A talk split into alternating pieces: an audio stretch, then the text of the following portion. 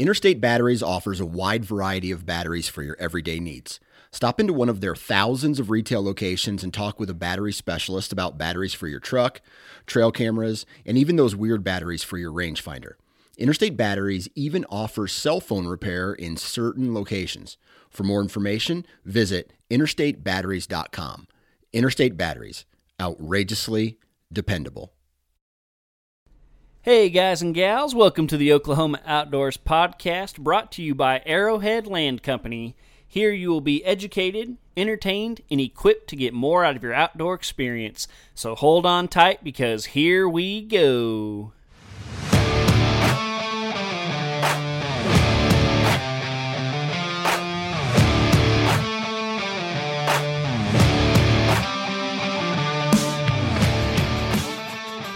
What is up, folks? Welcome to the Oklahoma Outdoors Podcast. I am your host, John Hudspeth, and uh, kind of a weird uh, just intro and timing and everything of the, the podcast this week. So I'm recording this on Thursday, March 2nd, and it is right before we are supposed to get this massive, massive line of storms coming in.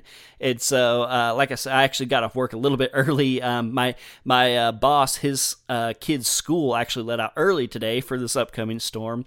Uh, so yeah, everybody's just kind of sitting here in anticipation, and you know when this uh, when this airs uh, this coming Monday, the storm will have already happened, and so uh, you know, I just I, I'm just praying for everybody, hoping everybody stays safe, and I hope everything turned out okay. Hopefully, it was not as bad as they predicted. Um, another kind of weird timing thing is uh, the Backwoods show will have already happened when this drops, and I am actually getting ready to leave tomorrow night to head to the Oklahoma City to the Backwoods show, and so just kind of a double whammy there. Um, so yeah, like I said, hope everybody's safe. Hope, hope everybody made it out to the Backwoods show. Um, man, I, I, know I've been talking about it for two or three weeks now. Uh, I hope I got to meet a whole bunch of you guys. Please, please come up, introduce yourself. I'd love to hear from y'all. Uh, last week was really, or last week, last year was really cool. I had a booth and everything. Got to meet a few people who uh, actually got to meet a few people who had been on the show. Got to meet a few people who were, you know, listeners. Um, I talked to a lot of people who had never heard of it. Talked to a lot of people who didn't listen to podcasts at all. Uh, I had like two or three uh, older gentlemen who knew what a podcast was but didn't know how to do it, and they actually handed me their phone and had me download my podcast for them. So that was pretty cool. So hoping that you know now that the the podcast has been going for another year, it's grown a whole lot. Hoping that I have some really really cool interactions, and I'm sure I'll be talking about that next week. Um, yeah, next week on the podcast when I record another episode. So, so yeah, uh, yeah. Now that we got uh, kind of the, the, crazy awkwardness out of the way, this week's episode we have a cool one. Uh, we have two of my buddies that I've actually been trying to have on for quite a while now. Um, if you've listened to this show for any length of time, You've probably heard me refer to my buddy Randy, who has the lease in West Texas that I deer hunt on quite a bit. Well, Randy is now on the show this week, along with our buddy Kelly, Kelly is an old college friend of mine who now lives down here, and uh, you know he met Randy through me, so now we're all kind of buddies. And uh, so yeah, Randy's on the show this week, and this week uh, we went coyote hunting this last weekend, and this week's episode is about that hunt. And so we cover a lot of stuff. Um, you know, it's kind of based around coyote hunting for sure. Uh, we also got into some pigs, but kind of the main thing that we're talking about is night hunting. Um, we have we're talking thermal, night vision, um, you know, electric vehicles, uh, racks to go in those vehicles to get you up high and call to coyotes and everything. Um, Randy just you know he's a huge varmint hunter. That's kind of his thing. He's he's honestly just recently kind of gotten back into deer hunting for a long time, all he cared about was coyote hunting, and he used to do tournaments. He drove all over Texas, um, you know, West Texas, a lot of that area, and uh, so yeah. So this weekend, he brought all his toys up to our place. It's uh, calving season. It's about to be fawning season. So we like to do a hunt this time of year, just kind of try to knock back the coyote population. Um, but yeah, so we talk about, uh, you know, thermals. We talk about night vision. We talk about electric vehicles, uh, his rack that he made to put in the back of the electric vehicle. Um, all that stuff as we cover. So if you've been thinking about maybe buying a thermal or buying a night vision scope, something like that, we kind of talk about the differences between the two and the advantages and disadvantages of each. Uh, we talk about the, the the coyote setup. You know how he uses his call, why we started it, what end of the property we started at. Um, so yeah, it's it's just kind of the whole gambit of coyote hunting, a little bit of hog hunting, uh, thermals, night vision, all that good stuff. And so yeah, it's a really really great conversation. Um, uh, he did. it was funny. We never mentioned it during the uh, during the, the episode, but Randy did want me to throw out that we ended up killing five coyotes that night in some terrible conditions. Um, you know, he told me he's like, man, the two things that are going to hurt us is if it's misting or if it's really calm, you know, no wind. And we ended up having both of those things. So, uh, but we did kill five coyotes, and he wanted to make sure to emphasize that that's like an okay night. You know, like that's decent, but uh, could could have been much much better. So he just wanted to throw that out there. Um, but yeah, like I said, you got me, you got Randy, you got Kelly and it's a pretty darn cool episode if I do say so myself. We all know each other very well, so it's a very light-hearted episode. We're kind of joking with each other and everything, but it's also there's a lot of education in there too. So so yeah, that's going to do it for this week's intro. We're going to get into the episode on coyote hunting at night right after this. There is truly no place like the great outdoors in Oklahoma. When you're out in the wild, you want your wireless devices to work. Unlike other carriers, Bravado Wireless believes that coverage in rural areas is important so that you stay connected.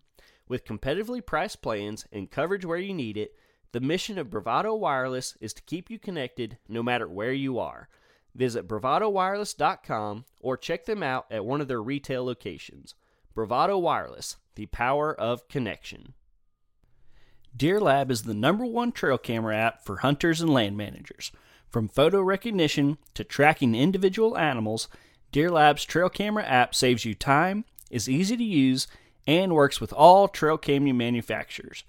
Deer Lab makes it drop dead simple to track specific animals or groups of animals using your trail camera photos. Profiles allows you to understand patterns by date ranges, times, and camera location. Deer Lab's heat map allows you to visually see how a profiled animal moves at different times of the year. For all these features and more, check out deerlab.com and don't forget to use code Oklahoma Outdoors for 20% off. One lake, all day, all yours. That's the Private Water Fishing motto. Private Waters Fishing is a member based fishing club that offers a superior outdoor experience and some of the best places to fish in Oklahoma and Texas. Private means private. When you reserve a lake, you have exclusive access with no other members on the lake with you. These are professionally managed and stocked lakes, most of which are over 10 acres in size. If you want to get in on the action, call 214 871 0044 or go online at privatewaterfishing.com. Arrowhead Land Company has one goal to help the hardworking landowners of Oklahoma and beyond. Founders Will Bellis and Andrew Schultz have years of real estate experience behind them, and will use it to help you either buy or sell that little slice of heaven. Real estate is one of the oldest and safest investments you can make in this great country of ours, so it makes sense that you want to trust that decision with someone who really knows the business and wants what's best for you.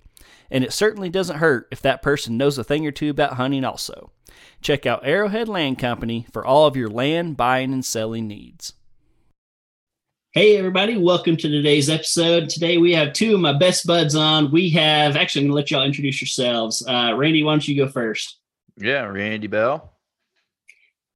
And you got Kelly Higby. That's right, Randy and Kelly. Uh, for those of you listening, y'all have probably heard me reference both of these guys in the past. Um, Randy and I, uh, Randy is the guy that I talk about my buddy in West Texas a lot. Uh, he's got the lease out there. We go hang out. Uh, Kelly, uh, I, I'm, I'm gonna. If you've seen the movie Gone in 60 Seconds, there's the scene where you have like the old school guys and the new school guys, and they kind of come together and they're like, "Hey, like, what's your?" And he's like, "Oh, like I'm the IT guy, like I can do all that stuff." And the other guy's like, "I'm the driver."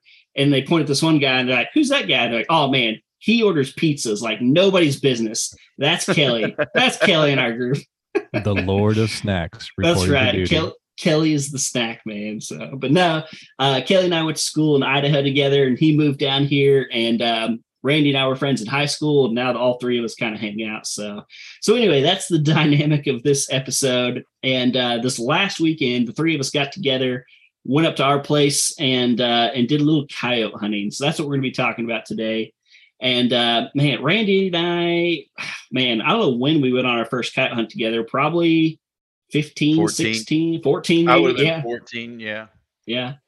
Um, and, and a lot has changed in that time. So I'm I'm 33, you're 31, 32, somewhere in there. I'm 32. Yeah. I'm, I'm a year younger than you. Yep. Same And- grade, but a year younger. That's right. That's right. And then Kelly, uh, man, you didn't start hunting until you started hanging out with us, right? which would have been about nine years ago. Golly, that long ago. Yeah, this summer will be nine years. So I got christened by both y'all into what hunting is like. That is crazy, man. And you killed a you killed a nice buck this year out there on Randy's place. Heart rate was well over 100 when that happened. He was so hesitant too. I had to threaten him to tell him I was going to kill it if he didn't. Mm-hmm, I said, say less, put the old safety off, and let the copper jacket keep him warm. Sure did. uh man, I, I hope we have more lines like that.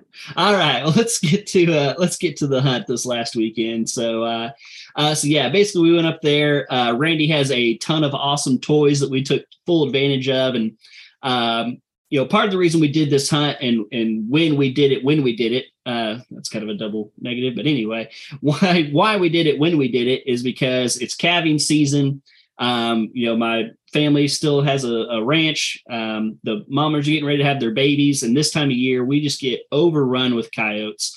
Um, last year, my brother thinks we actually lost a couple because of coyotes. Obviously, it's good for uh, you know deer fawns and everything like that, and it's just it's just a good idea to take some coyotes off the landscape when you can. So, so that was the plan. And uh, we met up. Uh, Randy and Kelly went out to his place and got all uh, his toys together. And Randy, that's kind of how I want to start this thing off. Why don't you tell us a little bit about kind of the setup we had? Um, you know, the Ranger, the rack, describe those, you know, why you got it set up the way you did, guns, all that stuff. Just kind of take us through the gear list. Yeah. So I have an electric Ranger. The batteries, as you know, are uh, dying. Uh, I had just bought some lithium batteries that are supposed to be great, but they wouldn't fit um, in that slot underneath the seat where the current batteries are. So we weren't able to use the good, strong lithium batteries. So we stuck with the old ones that are burned out, but they worked for us to get around the place a little bit. Um, the problem with that Ranger is it's really small. It's the smallest frame Ranger they make. Mm. And you, I mean, it's a tight fit with two guys in the cab. So with the four of us, you know, eh, with the rack in the back, and it only mm. has a thousand pound payload. So the time you mm. put a 150 pound rack and then four grown men in there. Yeah. I, I forgot to Yeah. mention my, my brother came along with us also. So yeah, there were Yeah. four of us and and uh, and and tell people like why why you went with the electric version. Well, I would, you know, in certain places you can't use that Ranger because it just doesn't have enough battery life, or you mm-hmm. need to put more gear in it or whatever. But since we, your brother lives on the place, we were able to pull it on a trailer, you know, behind the truck right to the house, get out, and only need to drive it, you know, a few miles, mm-hmm. hopefully total. I figured it would be okay. It's quiet, which is mm-hmm. great. So like hunting a place that's not massive, you know, we're not out hunting a 50,000 acre ranch. So you want to make the most of the the property that you have. So you know, if you're hunting 13 or 1400 acres and you're trying to maximize it, you want to be quiet, right? Like if we had a, a really big ranch to go hunt on, I would drive a mile at least, you know, uh, between sets, but we're trying to maximize what we have and make as many stands on the place as we can. So, you know, we start and try to go like so the wind, uh, which unfortunately switched on us several times. Mhm. Um, generally, you know, like say the wind's out of the south, I would go start on the north end of the place. And we thought it was when we started, Mhm. we thought it was out of the southeast. And then so we went to the northwest corner.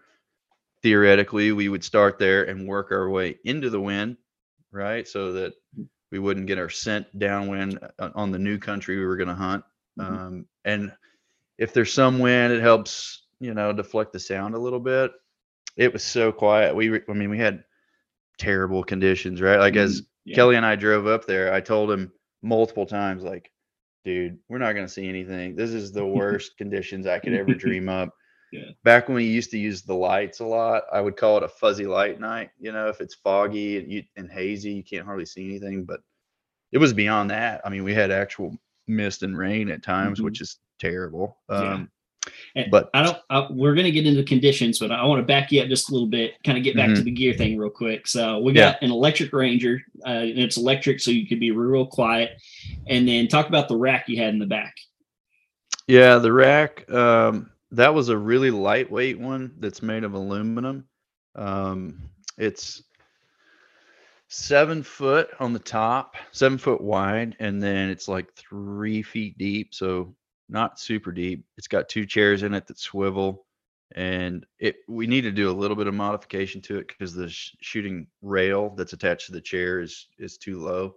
Um, I uh, meant to put like a cop figure a, you know adjustable reaper rest on it and i just haven't had time to do it yet but intend to. That way you can adjust it up and down on a stem lock it in place and it's the right height for whoever's using it.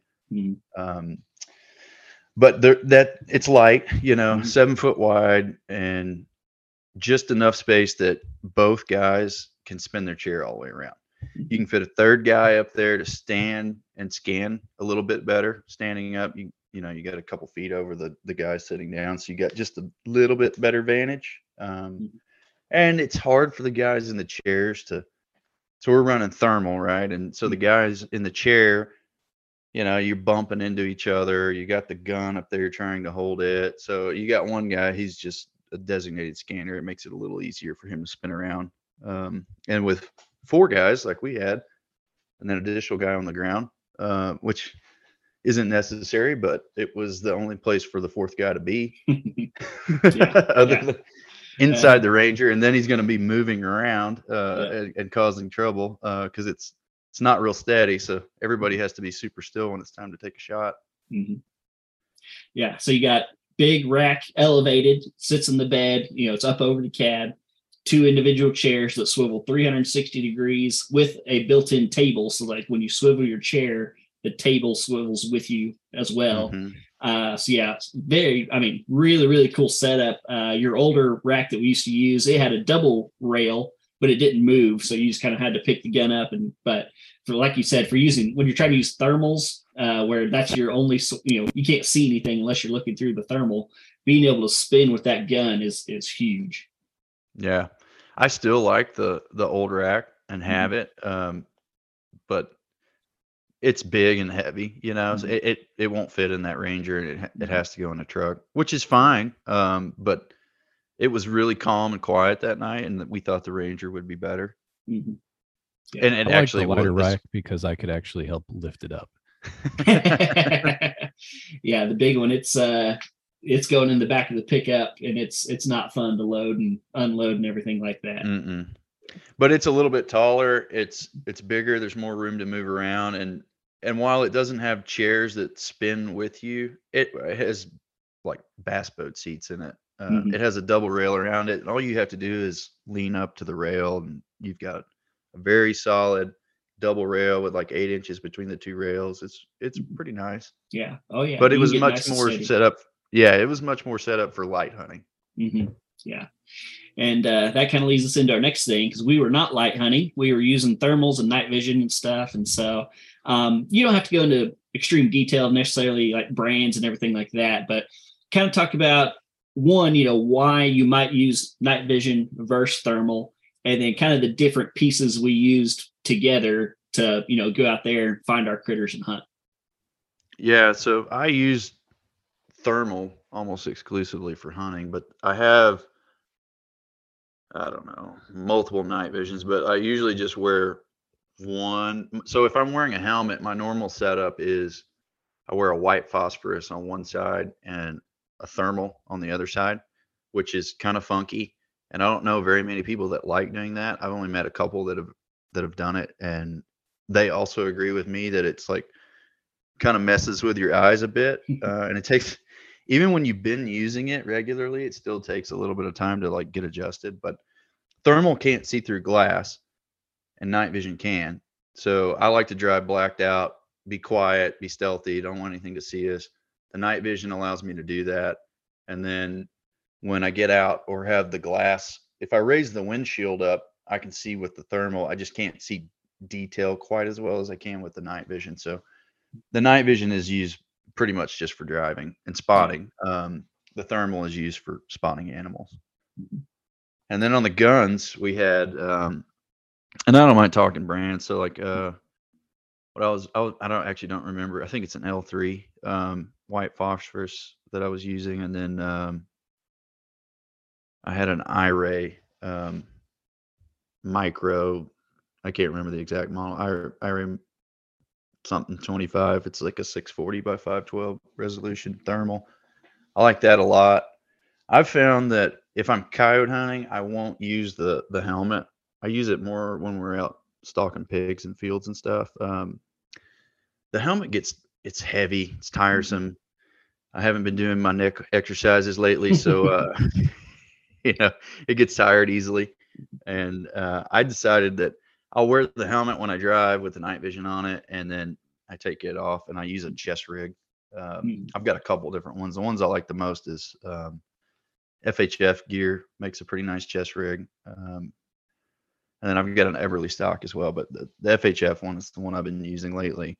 So I'll uh, I'll run the chest rig and I'll hold the thermal. Like if I'm scanning, um, I'll hold the thermal in my hand with the chest rig open, which is basically like a, a heavy duty bino harness. And when I see something, I'll be holding it up to my eye and I can just basically drop it into that chest rig. It's like a big pocket attached to my chest. So I'll just drop it in there and switch to the gun. It makes it real easy versus if I've got the helmet on, I am very likely to bump it on the gun or ding it on something.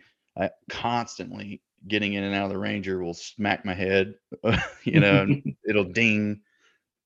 So it's better to run it for me. It's better to run it like this. Plus, I don't get as tired. Um, yeah.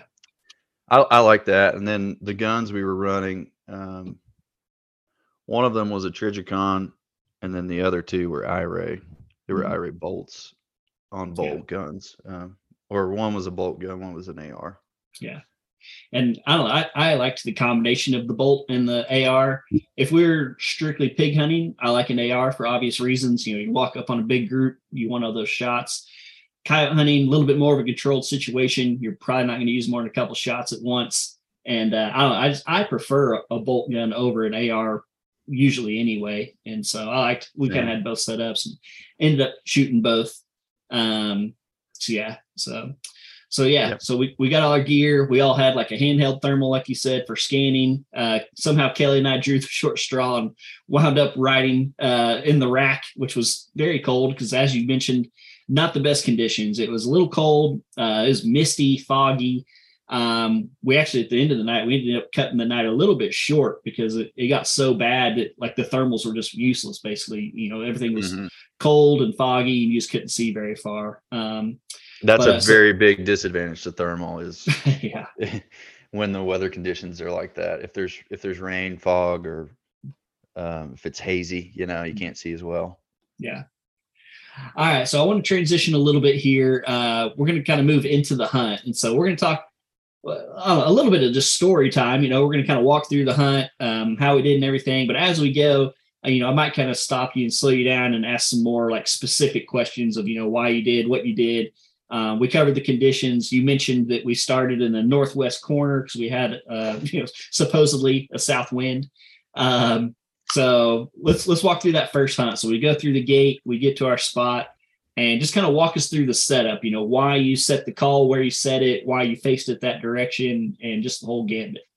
Yeah. So I mean, we started in that northwest corner because the wind was one mile an hour out of the southeast, right? Allegedly. So allegedly it did switch on us, right? Um, even while we were making that first stand, it switched on us, which was unfortunate, but we were able to deal with it. It didn't really screw it up for us. Um, and boy, uh, was I shocked that we killed three coyotes there. Uh, that one stand was more that, you know, killing three coyotes on that one stand is more than I've ever killed in a, in a night when the conditions were like this. Mm-hmm. Um, now I've gotten to where I'm just lazy and I'll quit if it's like that, or I won't try at all.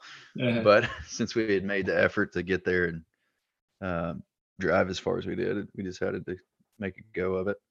But yeah, we we we pull in for a couple reasons. Um, I face the call kind of predominantly west, so this place is runs predominantly north and south. It's mostly open, kind of rolling pasture land, and on the west side there was I, I don't know how many acres of, of thick timber on the west side, mm-hmm. but quite a bit, and trying to maximize our acreage, right? So I'm like, okay, we're gonna face the call over here, predominantly west, a little bit to the south, and try to call something out of no no telling which direction they're going to come from, right? Because they mm-hmm. could come from from the north was a big block of timber, from the west was a big block of timber, Mhm. uh, to the south was a kind of meandering wet weather creek that ran from the northeast and moved kind of southwest right there um, with some trees along it. And then we had lots of open pasture land kind of off to the east and further south. So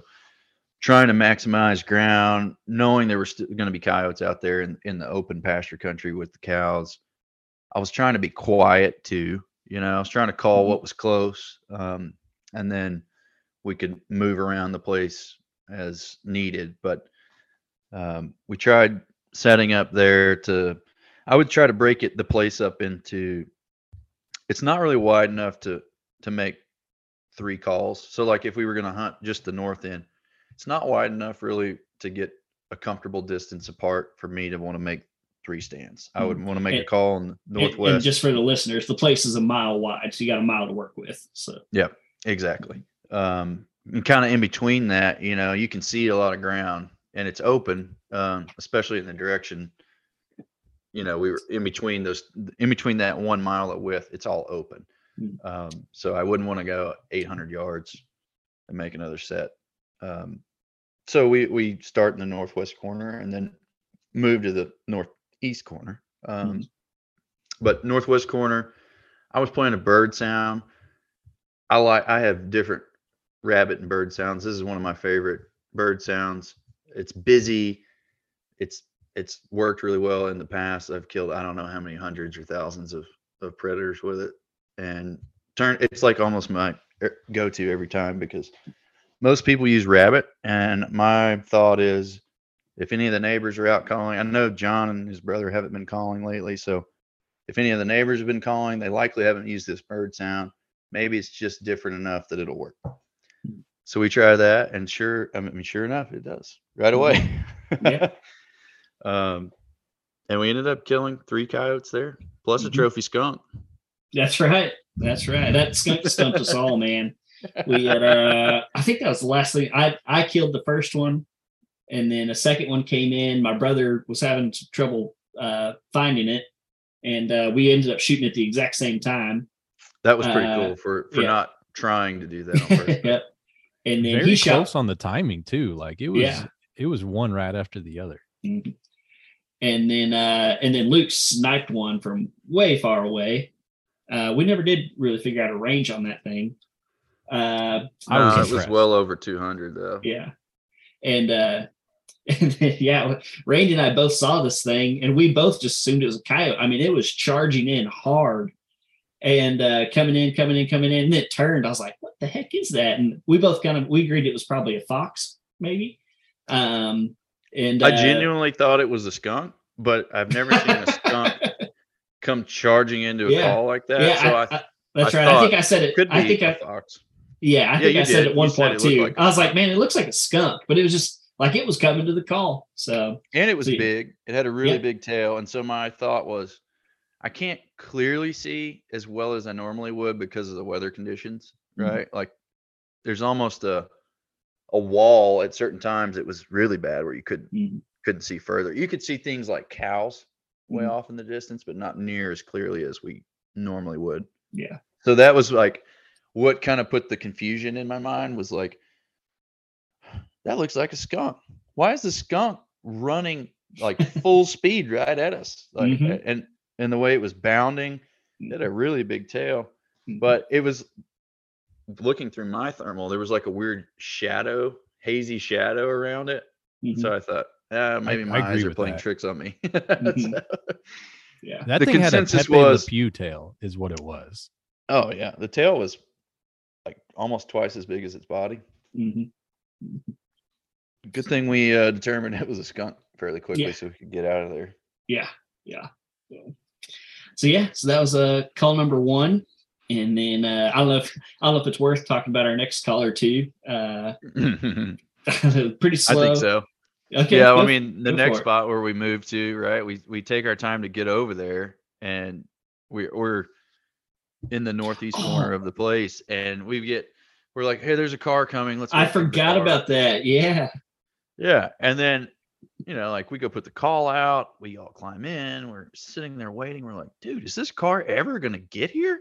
You know, and it's it still hadn't even made it to the west boundary of your place, which is a mile away from us, and we wait and wait and wait and wait for forever. I mean, I I think we waited three or four minutes for it to get to your west boundary, right? Mhm. And then then when it gets there, it mo- it looks like, it's moving five miles an hour. Like they're just idling along. hmm And I think what, what did we determine? We think they were probably scanning with a thermal. They had a Yeah, trailer we- behind them. Yeah, they had a trailer with what looked like a four wheeler on it, and yeah, we think they were probably scanning. Um, I don't know if they were looking for hogs or coyotes or what, because uh, like they would they stopped twice, pretty close to us, and both times it was like in a gap in the trees, looking onto the neighbors, Mhm. and uh, and you know we had thermal, and so we could see that there was like there was cows in one spot.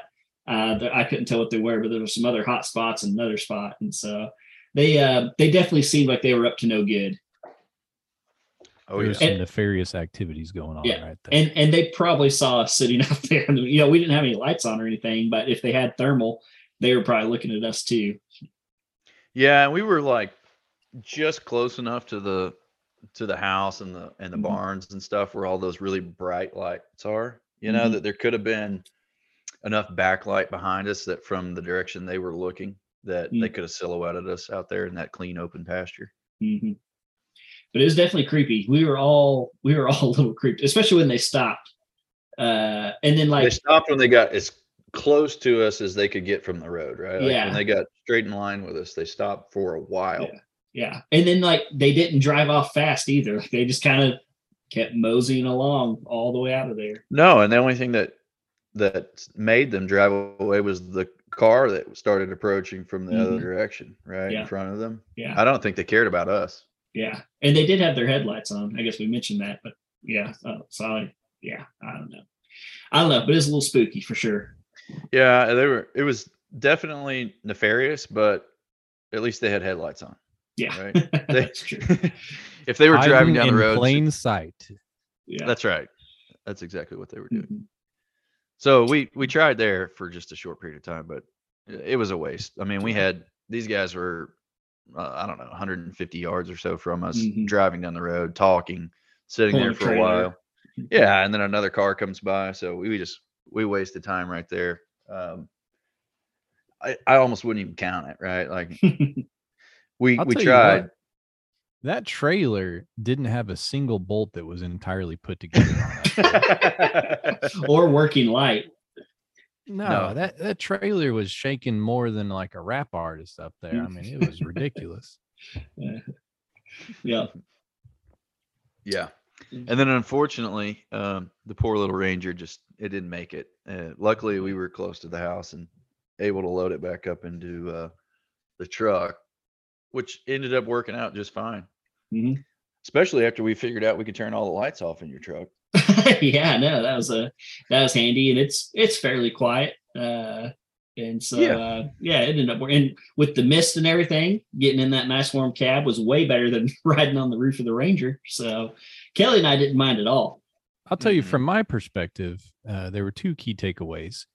One is that uh, my wool long johns were double effective inside the cab than outside the cab. And number two is that you can safely eat Mike and Ike's inside the cab without alerting everybody around what you're doing. The snack man, the snack man. Like I was about to die. Like I needed some, I need a little boost, a little power up, and Mhm. uh, there's nothing better than a Mike and Ike or like a hot tamale. I loved when I asked, "What flavor are these?" And John says, "Well, you got Mike's and you got Ike's." yeah. There's only two flavors. I, I didn't mind the truck; it felt great. And then, Yeah. luckily, I had a couple extra hoodies in my truck, so we could uh, block out what little bit of in the Mhm. cab lights. Yeah. uh, And yeah, for those listening, like when Randy says he wants it blacked out, he wants it blacked out. So, I mean, you know, we had it to where when you open the door, the lights wouldn't come on. Um, I made the mistake one time. inside. Yeah. Go ahead. Oh, yeah. That's gonna say. Yeah. And uh, you know, like sweatshirt over the dash, the screen display goes off. I mean, everything. And then uh, I made one time I made the mistake of leaving the key in the cup holder instead of putting it in my pocket. So like when we closed the doors, it beeped. Uh, so took care of that. And so yeah, so even though we're in a truck now, I mean it's still stealth mode. Yeah, I mean, the biggest problem is you will ruin good night vision with lights. Yeah. Uh, and if you don't ruin it or damage it, and by ruin it or damage it, I mean like it causes specks to get on the on the screen, um, Mhm. and it, it doesn't look as clear. Um, the lights inside the cab, and I'm talking even the smallest of lights. Like in my Ranger, the little buttons, I put like three pieces of duct tape over each one of them, and the light will still bleed through. It looks like completely dark to the naked eye. You can't even tell there's a button there. And then I put the night vision on, and it's super bright. Same way inside a truck, like the the lights that are on the side of the door. You know, the tiny little light that lights up the um, the window control, for example. And I'm talking that thing is like the size of a match head. It's little. Those are the kinds of things that would it'll just blind you when you look at it. Mm. So you want to be able to see out of the vehicle to tell where you're going. In which case, I was in the passenger seat directing John. yeah. Or uh, actually, for Yeah. most of the time, I was driving the truck Yeah. from I was working the Passenger pedals, he was working the steering wheel. Yeah. team. that was the biggest business like trust exercise I've ever been through. Yeah. I think. All right. So yeah, we got the rack in the back of the truck now. We go to set up for another coyote call, but we ended up hunting a, something a little bit different on this one. So Hmm. Kelly, you want to walk us through this one? I feel like it's your turn to talk. There I was, amped up on sugar, Uh-huh. Mike ready to go in the back seat. I was just like, I was like the police dog, just waiting for that button to be clicked. You know, let me out that door, out there, let me get after him. Uh, so you boys were actually doing a lot of the work. I was mostly just there as moral support and good luck. But uh, we hip hopped out of there, and we could tell that to the north of us in this alley, that there was uh, some significant shapes out there that you could tell, even with the mist, these were no longer cows, and they definitely weren't coyotes, but my favorite nemesis, pigs. Mm. Yeah, actually, whenever we got out, like immediately, I heard some really Mhm. close to the truck. I don't know how we got that close to them, Yeah. but And, and we haven't we haven't mentioned yet. Randy was out there with a bum knee. He just had surgery about a month before. Uh, so we had seen some hogs in the distance, but walking up on them just was not in the cards for Randy. Uh, yeah, you guys were welcome to, but I was not. yeah. We, we Yeah, were on Sir a mission. Nipalong was not going to make it over a fence. yeah. No. Uh, but anyway, sorry. I just wanted to interject that. That's we had seen Yeah. some hogs, that hadn't gone after them, but these were just right in our lap, basically. Well, some of these in the big group were some we had already seen. I think they had Mhm. kind of. I think they had moved in from that north pasture, like pasture Yeah. one and two down. That's what- uh, I agree 100% with that statement. Yeah. So like when I got out, I didn't. I don't know why I didn't have my thermal on, but there were some probably thirty yards from the truck. I, I don't know how we drove that close to them, as quiet as it was. Mhm. but we did. And so then I'm like turning it on, like, oh man, there's some right here. Uh, by the time I got my thermal on, which is like five seconds, you know, they're running away, but they weren't running toward the big group that was straight north of us. They went to the northwest, Mhm. um, which didn't screw it up, thankfully. Oh, I didn't realize there was two groups like that. No, there Mhm. were. I mean, there's probably more than that, but there was two definite big groups, right? Yeah. Like the group that we shot at was, I don't know, 20 or so. Mhm. It was enough was- that I asked you, I would say probably four times. Those these are pigs, right? cows, right? Yeah, these are pigs. Yeah. because I'm lot not of- trying to shoot an expensive pig, a- aka a cow. And a, and a lot of times at our place, they are intermixed, and so you do. Well, they to- really were. They were Yeah. close. Yeah, I mean these were in the calf pasture. Uh, yeah, they you know they were probably eating the feed from the calves. Uh, so yeah, so it I'm sure. it got it got a little western. Yeah, luckily it, I was able to use the upper body to get in the back, get in the truck. Um, it was actually easier than getting in the Ranger because of the the nice Chevy uh, in the bumper step. You know, Mhm. um, you could get up. You didn't pretty even have to have social security to use that one. no. So yeah, well then we load up in the in the back of the truck. Or did we? Did all three of us get in there? No, I was- you were was- in the top. Yeah. Yeah. yeah, I think it was just you were on the top. I was over the cab, and and Kelly was. I went to the no, fence. but before we decided to do that, I thought we all had Oh. gotten in. Kelly was up there with me for Uh, sure. I think you're right. Yeah, I I think think I, I, I came up climbed there down. first. Yeah. Yeah. I climbed down just to spread us out some. Yeah, and then Kelly was literally directly behind me. Yeah. So we, which was we not discussed ideal. moving, and since I was the least mobile, I got to stay in my perched position. Yeah. I was a little worried you were going to Spartan kick me out of there or something like that. it So- it worked out all right, except Mm-hmm. for John took the bolt gun, and what did we do? Did did your brother not yeah. reload it? Yeah, Is Luke had uh Luke had Oh, taken one out of the chamber. Yeah, he had completely Yeah. unloaded it. He Yeah, went against the protocol. yeah, To be safe with the bolt gun, what we usually do is just pop the bolt open. It's still on Yeah. safety, but you just crack that bolt Mhm. and it literally cannot shoot. Right? Yeah. Like functionally, it won't work. Um, so he had taken the bullet completely out, and we Mhm. didn't know that. yeah. Which, to his credit, that was It's a very safe. that's thing a to safe do. move, right? Like just- we didn't know, and he Yeah. had decided to go in the house. Mhm. So, so here we are, not knowing the Yeah. guns. Get getting ready for a one, two, three. yeah, get, yeah, Yeah. getting ready to try to you know put the smack down on a bunch of pigs, and John's over here with no bullet in the chamber. Yep. Great. so start. I very audibly, you know, count out loud or one, two, three. Kelly and I, you know, both rip off a shot and, and get one. I Uh, hear the John- I hear the the dreaded tink yeah. of the fire pin going off and not hitting anything. Yeah. And then I hear John say, My gun's not loaded. I was I was eye on the prize. I was all in the moment, baby. Yeah. John, psh, on your own, baby. Yeah. You're, you're on your own over there. yeah, I didn't So- even think to reload my gun either, right? So I I have this AR with four. We had a 10 round mag and it feeds better if you don't max it out. So I think we had put like Eight. eight in it, you know, and then Mhm. we'd already shot the gun. So it had Yeah. like four left or five Yeah. left in it. Uh, and and of course after you shoot, you know, all pandemonium breaks loose, and so I. I, you know, racking uh, round in and stuff, and I'm looking for pigs, and I see some, and I'm about to pull the trigger, and all of a sudden I hear Randy yell like, "They're right here!" and I look down, and there's just, there's a line of pigs running like I don't know, maybe ten yards in front of me or something. yeah, when I Uh, said that, they were about 20 yards. And by the time Yeah. you probably looked, they were Mhm. like coming under the fence. Yeah, like Probably I- not 10 yards from you. They were yeah, close. like it, was, close. it was hard to make them out in the thermal because they were so close. Yeah. And of course, I'm sitting here with no bullets. Mhm. Uh, I'd already shot three pigs in my four bullets. One of them Yeah. I shot twice. Yeah, Those rounds were, I hadn't shot those rounds before. They were a Mhm. little slower than I thought. So Mhm. um, I'm over here. I shot this, the first one I shot broadside in the group, right? And then the, Yeah. when they took off running, the first one I shot running, I just put it on him. I thought we were close enough that it, I didn't need to have any lead, but Hmm. I shot him way back, like at the back of the guts, kind of toward the ham. And then I shot again and hit him there again. I was like, oh, okay. Mhm. Um, and then I shot my last bullet at another one. Yeah. Um, I was very, very cautious not to spray and pray. Yeah, Uh, Yeah, I don't normally gotta- do that anyway, but I was ju- Mhm. like, I was just being extra cautious to yeah.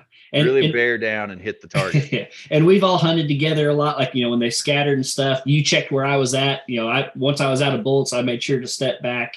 Uh, so you weren't like shooting over my head or anything like that. So, oh yeah, I asked with like three times commu- where you were. Yeah. Communication is key when you're hunting at night, especially pigs when they're, you know, when all heck is breaking loose. Yeah, That's And why they then- always put the village idiot as far away from the other ones, like me.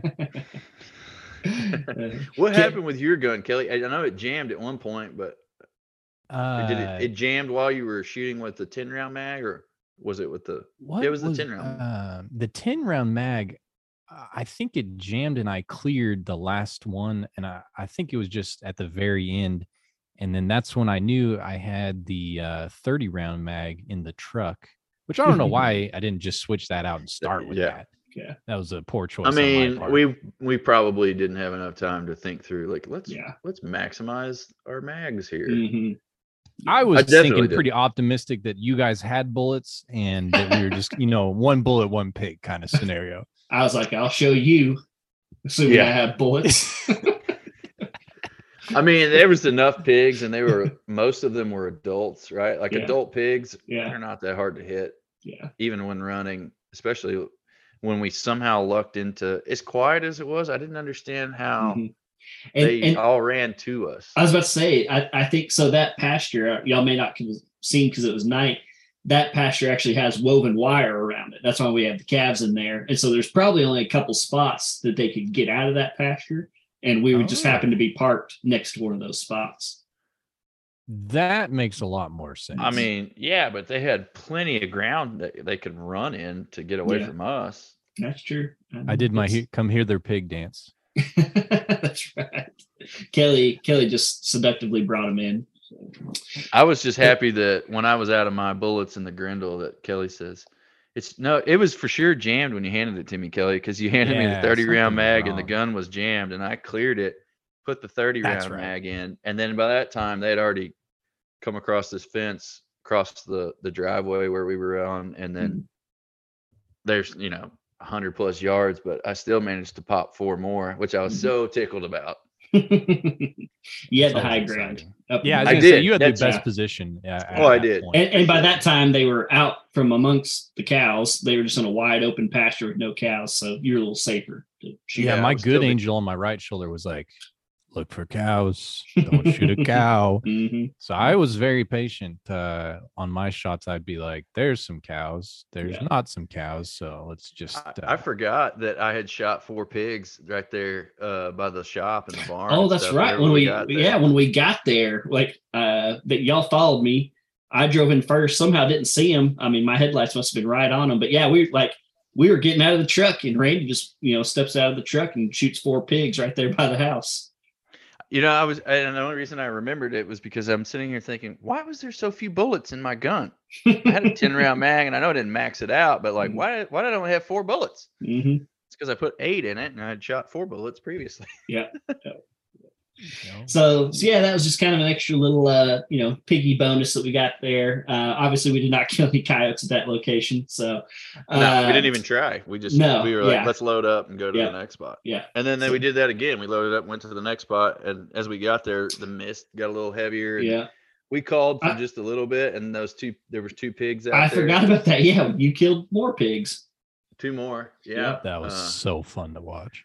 oh yeah, the one that was so they there's like a tank dam, and Mm-hmm. the the two of them were trying to get away. They had actually gone so far to our right, and I'm in the right chair that Yeah. John wouldn't have a shot. Mhm. So I Which I was angry about because I hadn't shot a hog yet. And uh, I was like, oh, I got this one. And all of a sudden I hear like a clink because my chair ran into Randy's chair, which means I know I couldn't shoot.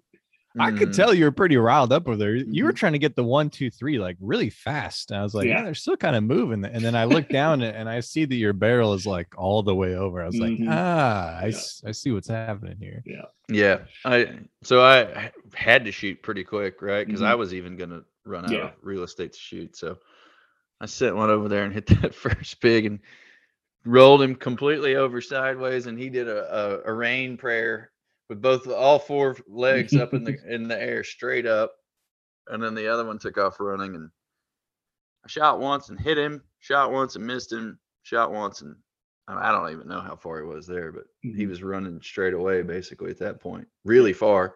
I held it probably two feet over the top of him to hit him. Mm. It was pretty far. Yeah.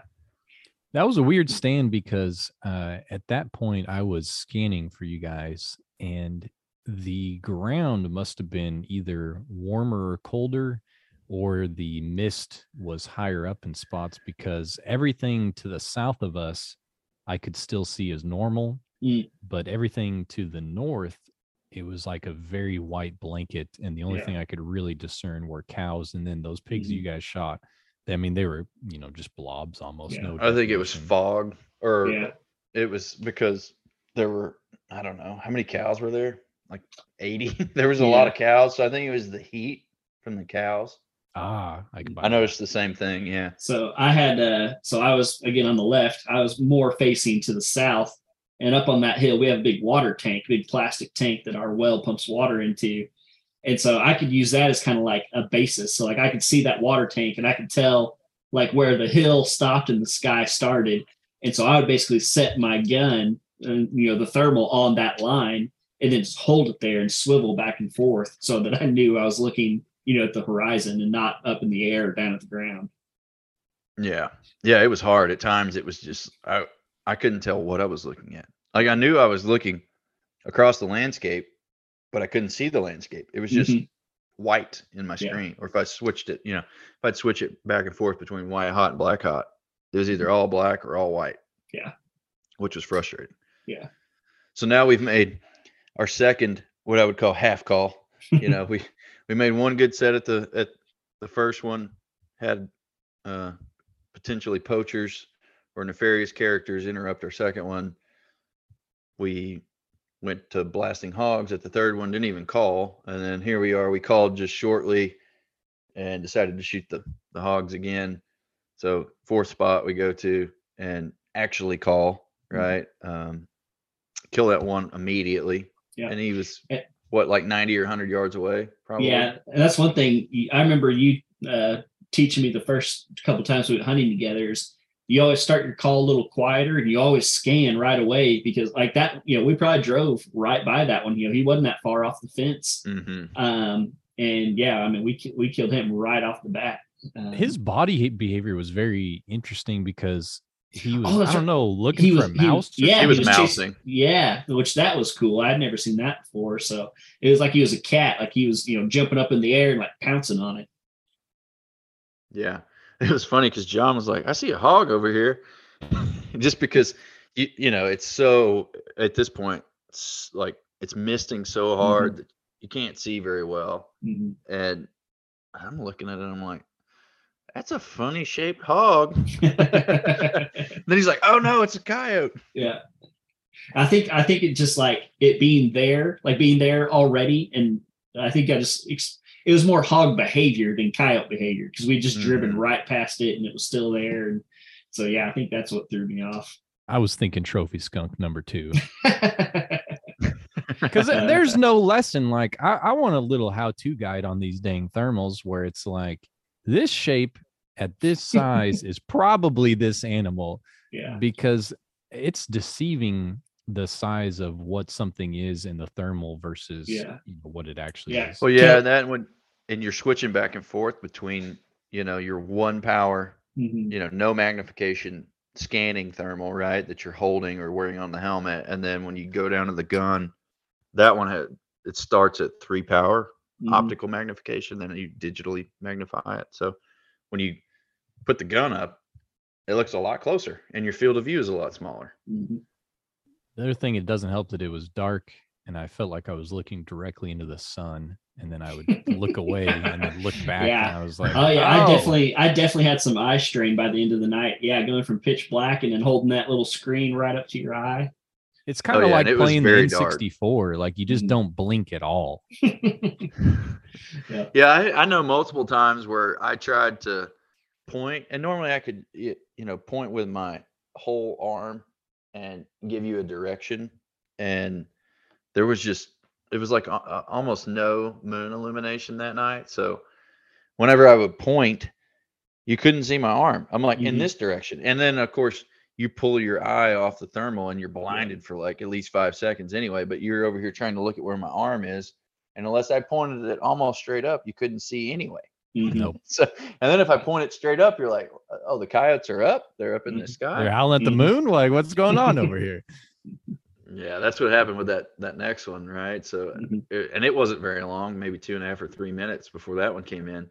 and I caught him just beelining it, but he was going for our wind. We had a little bit at this point. Mhm. No, that when we finally got some wind for these last two spots we were at, the mist was just so bad. It was Yeah. heavy mist, like Mhm. almost to a drizzle.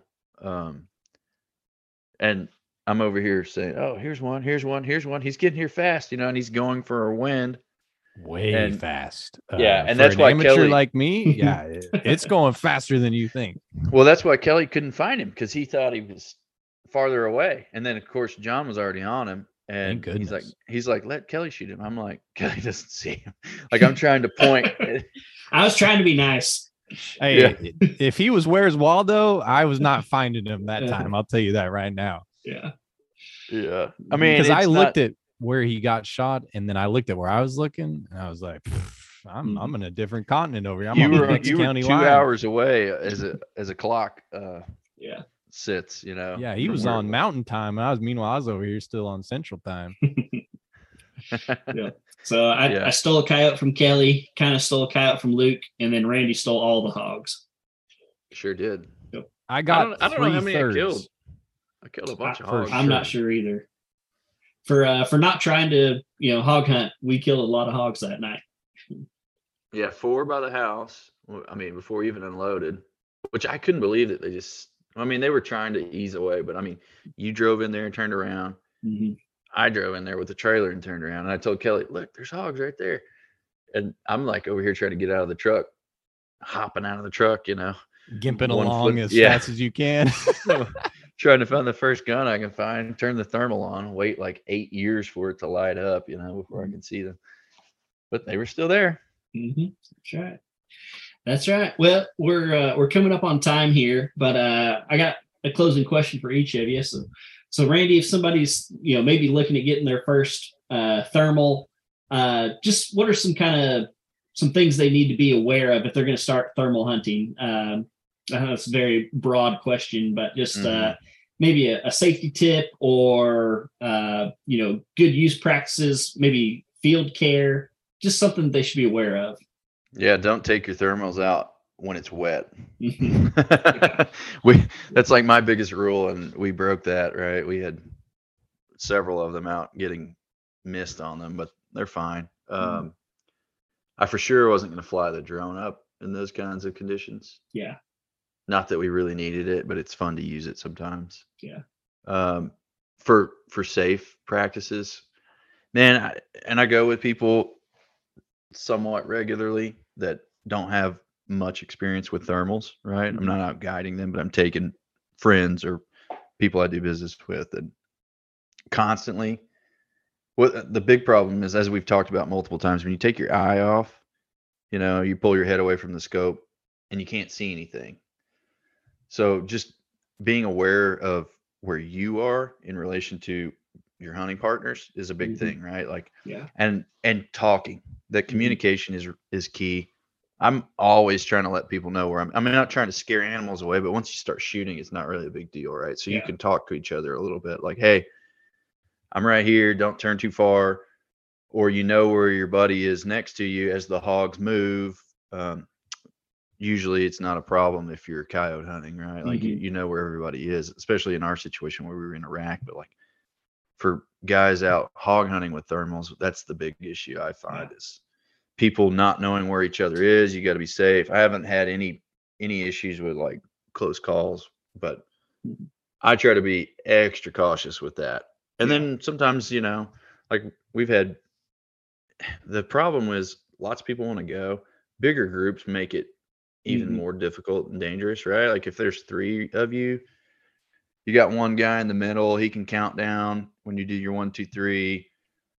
And you, you just you're very aware of where your hunting partners are. But if there's five of you, Mhm. you know, you can shoot in a line, but as they start to move, you just know like, hey, I can't move. Or if you're on one end of the line and you're on the left side and they move way to the right, maybe you can, you know, turn around, point your gun up in the air in a safe direction. Like if I'm on my tripod, I've done that. Or like if I'm the guy on the left and they all ran to the right, I'll like point my gun up in the sky, carry my tripod over there around behind everybody hey, I'm going behind. I'm going behind. Mhm. That way, nobody gets confused or Yeah. scared when I start firing off rounds next to them. hmm Yeah, and at some point, you know, a hog's not worth somebody else's life. So at some at some point, you know, you just need to quit shooting. You know, and that's kind of you know Mhm. again kind of comes with experience. Like when you've when you've killed a lot, you're not quite as you know bloodthirsty or whatever you want to say. You know, like you've kind of been around the block.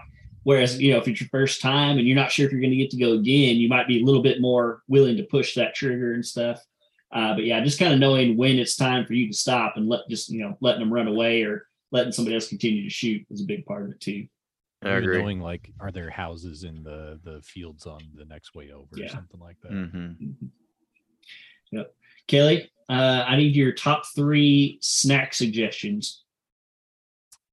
You got to go for something that will survive the evening.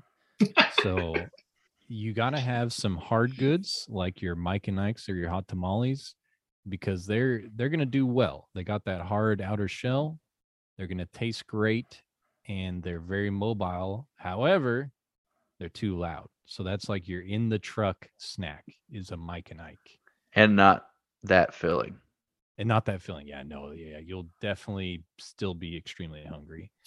And then you got to have what I call your your gas station trophy, which is you've been hunting, you stop over at the gas station and you get that like ice cream bar or something that's uh, very time oriented that's going to expire, but it's going to be a nice big boost uh, and that'll really get you going. And then if you want that kind of filling snack, I'm just gonna say it. Barbecue Pringles. It's uh, it's a classic. I mean, Uh-huh. Uh you cannot go wrong with a Pringle. I'm they're they're space engineered. Uh, it's just gonna be a great thing. If you never pop the top, you could send those bad boys to outer space and back. Uh-huh. Yeah, I Uh-huh. mean uh, that's that's the three snacks. So you got to have your your truck snack, you got to have your gas station snack, and then you got to have your you know your old tried and true war horse, which is Pringles. Gotcha. Gotcha. I love it. I love it. awesome, guys. Well, uh, is there a need for either of you to uh, dish out your social medias before we uh, close it down real quick? no. Brother, I don't even social got media. one to dish out. yeah. Yeah, I got an Instagram that I have 12 friends on, and I don't take the, I don't accept the request just because I don't want, I don't want anybody to see what I'm up to. Last photo was 12 years ago. Like eight. Yeah. Well, just thought I'd give y'all the opportunity. Uh, well, cool, guys. Well, man, I appreciate y'all coming on, chatting with me. It was fun. We're definitely gonna have to do it some more. And uh, we we've been saying for two years that uh, we were gonna do a deer camp podcast, and we have not got that done yet. So Yeah. I'm just putting it out there for everybody to hear now. So now we have some accountability. Uh, this coming fall, we got to do a deer cat or a, uh deer camp episode. So I'll bring the snacks. I bet we can kill five coyotes at deer camp. Probably so. Probably so. awesome. Well, thanks guys for coming on. And until next time, we'll talk to y'all later. All right. See you, Appreciate fellas. it. The infamous Randy and the ever wise Kelly right there. Thank you guys for coming on. Uh, thank y'all for coming up and hunting with me. I hope you guys enjoyed that. I know it was kind of all over the place at times, but uh, I really enjoyed recording it. So hopefully y'all enjoyed listening to it. That's going to do it for this week, guys. We had a nice full long episode this week. We got a lot more coming down the pipe. Uh, hopefully, like I said, uh, when I head to the Backwoods show this weekend, I get to meet some new, cool, exciting people to have on the show. Uh, man, last year, oh god, I met several people that ended up coming on the show, including a couple people from like the National Wild Turkey Federation. Um, yeah, just lots, lots of cool people. So, thank you guys for listening. As always, I really, really appreciate it. If there is a topic out there that y'all want me to cover, please, please shoot me a message on social media or something, and I will do my best to get that taken care of. Still got a few, uh, few topics here on the list that I don't think I've ever covered that I've been wanting to get to. So, I'm gonna do my best to track down some, some new exciting guests you guys keep listening and we're just to keep powering forward. So thank you guys once again. And until next week, I will see y'all right back here on the Oklahoma Outdoors Podcast.